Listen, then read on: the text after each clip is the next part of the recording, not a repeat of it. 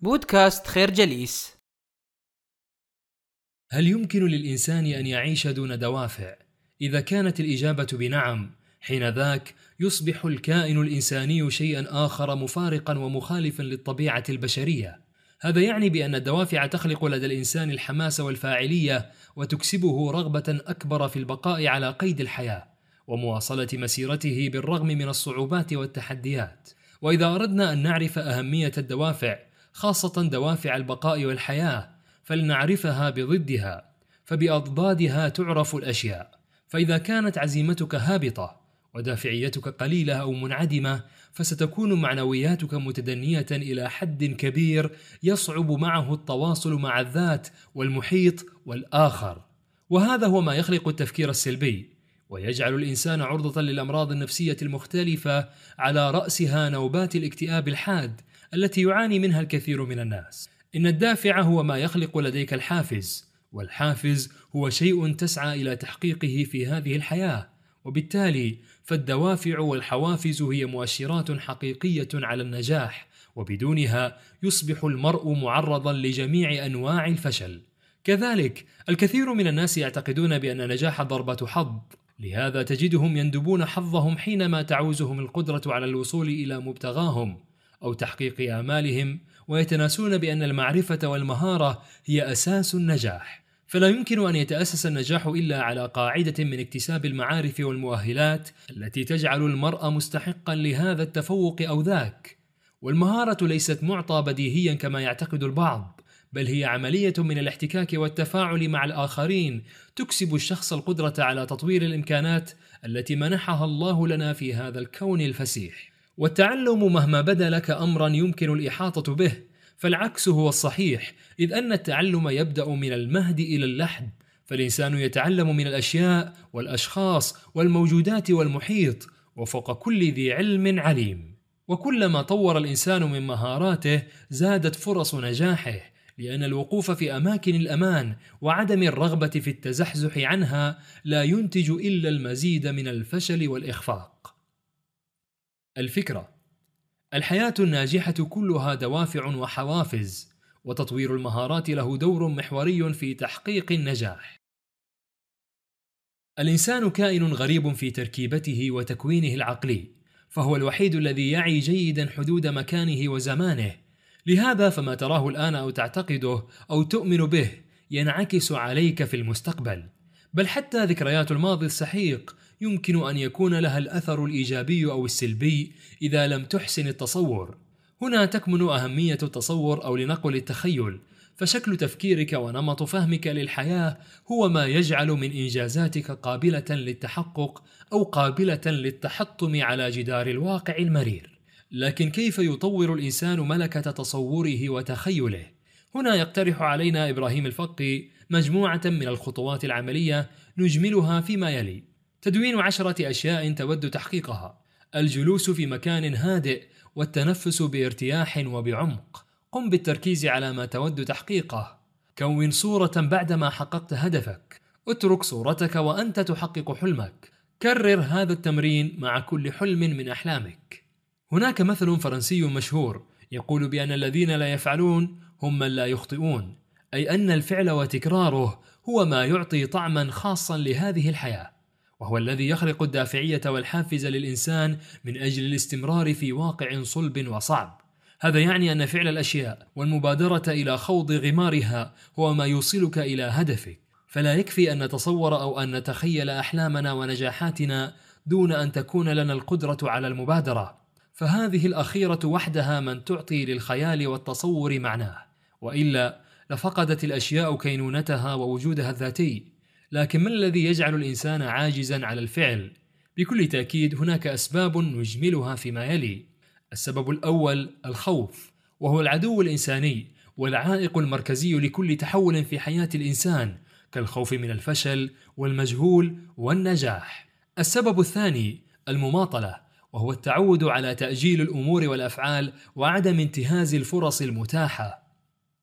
الفكرة التصور والخيال هو ما يجعل المستحيل ممكنا والفعل هو ما يجعل الحياة قابلة للتحقق. أن تتوقع النجاح غير أن تتوقع الفشل وهذا راجع بالأساس إلى أنماط التفكير الحياتية التي ينشأ عليها الإنسان. فهناك من ينمو في بيئة إيجابية فتكون لديه توقعات يسعى إلى تحقيقها ويتمكن من ذلك. وهناك من ينمو في أوساط سلبية ويتوقع الأسوأ فيصطدم بالجواب الصادم من أسرار هذا الوجود المترامي. لهذا يقول البعض من الباحثين والدارسين في علم النفس والتنمية الذاتية بأنه لا يكفي أن يفعل الإنسان ويجهد نفسه في التفكير دون أن يتوقع النجاح لأنه ببساطة حينما يعجز الإنسان عن توقع النجاح يكون الفشل حليفة. النجاح والناجحون يعيشون بالفعل توقعاتهم فكلما كان التوقع مقرونا بالفعل كلما زادت نسبة النجاح وكلما كان التوقع سيئا كانت النتائج مخيبة للغاية. لهذا فالكون يكافئك بقدر توقعاتك ولكن أيضا بمقدار ما تبذله من جهد لتحقيق توقعاتك. كذلك هل يكفي أن تكون لدينا الرغبة في الفعل لتحقيق النجاح؟ بكل تأكيد لا. لأن الفعل وحده لا يكفي لمواصلة مسيرة الحياة بل نحتاج أيضا عنصر الالتزام. هذا الأخير هو ما يعطي للفعل معناه ويجعلنا قادرين على مواصلة الطريق حتى النهاية دون ملل أو كلل. لهذا نجد الكثير من الناس يفشلون لأنهم لا يفعلون ولكن لأنهم يقفون في منتصف الطريق بسبب العجز أو قلة الرغبة أو ضعف العزيمة. فما هو الالتزام؟ الالتزام هو القدرة على المواصلة حتى النهاية دون خلق أعذار وتبريرات توقف حركتنا في بداية الطريق كما أنه هو القوة الدافعة والمحفزة لتحقيق مبتغانا في هذه الحياة. وإذا ما نظرنا إلى النماذج الناجحة في هذه الحياة نجدها قد حولت من الالتزام طاقة تحرر بها فعلها من كل المبررات الواهية والمثبطات غير المبررة. ولننظر في قصة توماس أديسون الذي قبل أن يخترع المصباح الكهربائي حاول عشرات المرات دون أن يتوقف أو يعجز أو يمل. اذا الالتزام قوة داخلية وروحية تنبع من داخل الإنسان تدفعه إلى المواصلة والاستمرار في تكرار الفعل حتى الوصول إلى النتائج المرجوة. الفكرة التوقع الإيجابي المقرون بالأفعال ماله النجاح الدائم والالتزام هو ما يعطي للفعل معناه ويحقق النجاح. كان النبي صلى الله عليه وسلم حينما يخير بين أمرين يختار أيسرهما. لماذا؟ لأن الغاية هي أن يكون الإنسان لينا ومرنا في التعامل مع الأشياء بما في ذلك تعامل الإنسان مع ذاته ومحيطه والآخرين الذين يشاركونه الاهتمامات نفسها. في الحقيقة لا يكفي أن يكون الإنسان قادرا على فعل ما أو حتى لديه المقدرة على الالتزام به بل يحتاج الإنسان أيضا أن يكون مرنا ولينا في التعامل مع الأشياء بحيث يختار الأيسر والمنهج الأوسط والأسلوب المرن.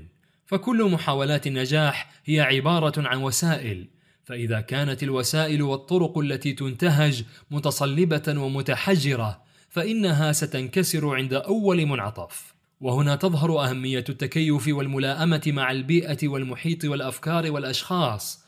فكلما كانت القراءة سليمة والمناهج قويمة كانت فرص النجاح أفضل وأسهل. وخير مثال على ذلك أن الديناصورات لم تستطع التأقلم مع البيئة والمناخ والوسط الطبيعي فانقرضت. على عكس وحيد القرن تأقلم فعاش لليوم. كذلك حينما يكون الإنسان مغمورا بالدوافع الإيجابية تساهم هذه الأخيرة في إمداد الجسم بالطاقة والطاقة في نهاية المطاف هي ما يجلبه الإنسان من المواد الغذائية التي يتناولها وهنا تكمن أهمية النظام الغذائي الصحي.